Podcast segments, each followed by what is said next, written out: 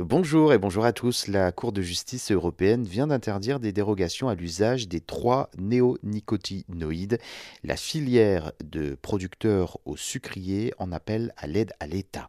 Les producteurs de betteraves, par exemple, en utilisent pour euh, protéger leur culture des attaques de pucerons, puisque sans néonicotinoïdes, leur rendement avait chuté de 28% en 2020 suite à une épidémie de pucerons particulièrement donc virulente cette année-là.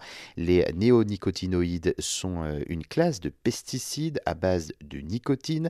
Ils ont été développés pour euh, remplacer les pesticides organophosphorés, beaucoup plus toxiques et ont été largement utilisés dans l'agriculture pour protéger les cultures contre les insectes nuisibles. Les néonicotinoïdes sont souvent utilisés comme traitement des semences, ce qui signifie qu'ils sont absorbés par la plante et se retrouvent donc dans toute la partie de la plante, y compris les feuilles, les tiges et les fleurs.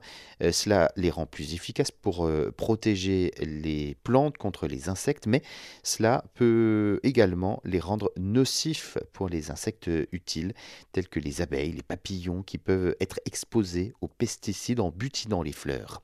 Les études ont montré que les néonicotinoïdes peuvent causer des effets négatifs sur les populations d'abeilles, y compris la réduction de la survie des abeilles, de la fécondité et de la capacité à se nourrir. En conséquence, de nombreux gouvernements ont pris des mesures pour limiter euh, ou interdire l'utilisation de néonicotinoïdes pour protéger les populations d'abeilles. Cependant, l'utilisation des néonicotinoïdes est toujours controversée et les débats eh bien, se poursuivent sur leur impact réel sur les populations d'abeilles et sur la sécurité pour euh, l'environnement et la santé publique. Les agriculteurs, les euh, producteurs d'aliments soutiennent que les néo nicotinoïdes sont un outil nécessaire pour protéger leur culture contre les insectes nuisibles, tandis que les défenseurs de l'environnement et les scientifiques continuent de signaler leurs preuves de leurs impacts négatifs sur les populations d'abeilles et l'environnement.